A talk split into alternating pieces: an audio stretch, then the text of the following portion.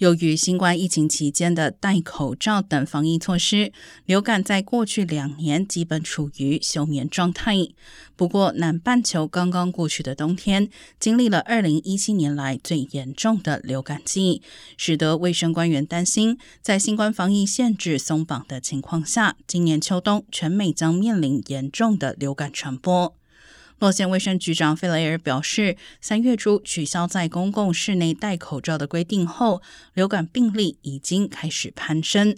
监测约有百分之十五的呼吸道样本检测到流感，呼吁民众应考虑尽快接种流感疫苗。